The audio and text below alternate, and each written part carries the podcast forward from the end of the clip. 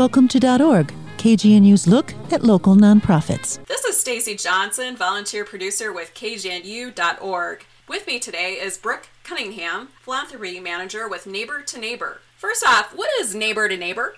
Yeah, we are a nonprofit based in Larimer County. Um, and our, our core of core, heart of hearts, just mostly believes that every family should have a home. So we base all of our programs and services around helping people access and maintain stable housing. And how do y'all do that? Yeah, that's the that's a great question. We have 11 different programs and services, all the way from ending and preventing homelessness through things like emergency rent assistance.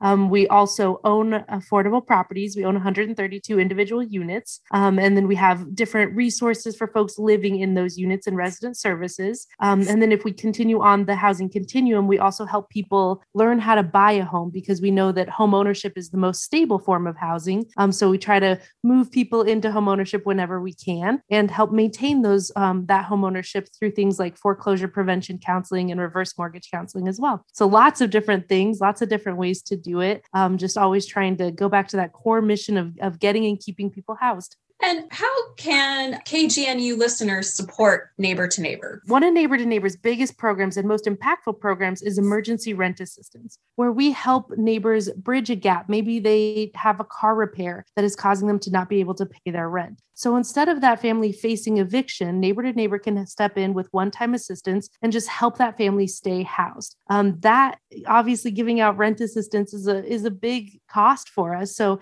any financial donations we get goes almost exclusively to that program and just helping people maintain housing. Um, we know that if we can prevent homelessness for families, it's not only much better for that family, but it's also much better and more cost effective for our whole community. Um, so financial donations make a huge impact for us. Um, but we also have some volunteer opportunities since we do own our own properties.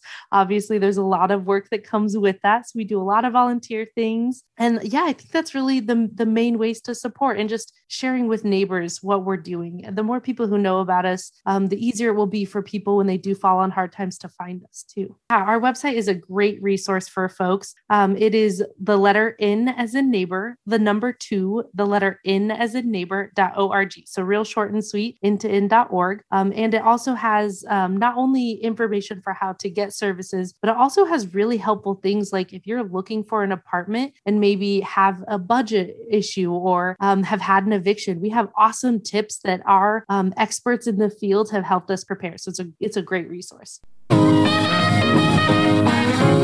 For their link and another listen, go to our blog at kgnu.org slash D-O-T-O-R-G.